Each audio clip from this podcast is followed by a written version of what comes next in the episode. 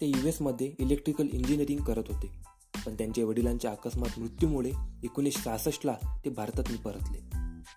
अवघ्या वयाच्या एकविसाव्या वर्षी आपल्या सनफ्लॉवर ऑइल प्रोडक्शनच्या फॅमिली बिझनेसचा भार त्यांच्या खांद्यावर आला. काही दिवसांच्या आत त्यांनी स्ट्रॅटेजी बनवली आणि ऑइल कंपनी सोडून आय टी इंडस्ट्रीच्या दिशेने अग्रेसर झाली. त्यावेळेला आय बी एम एक स्ट्रॉंग कॉम्पिटिटर होती.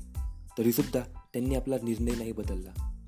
आणि याचमुळे एकोणीसशे नव्याण्णवच्या दरम्यान त्यांची कंपनी भारतातील सर्वात जास्त सॉफ्टवेअर एक्सपोर्ट करणारी कंपनी म्हणून लौकिकास आली आताच्या घडीला एक लाख साठ हजार एम्प्लॉईजसोबत ती भारतातील चार नंबरची सर्वात जास्त आउटसोर्स करणारी कंपनी आहे.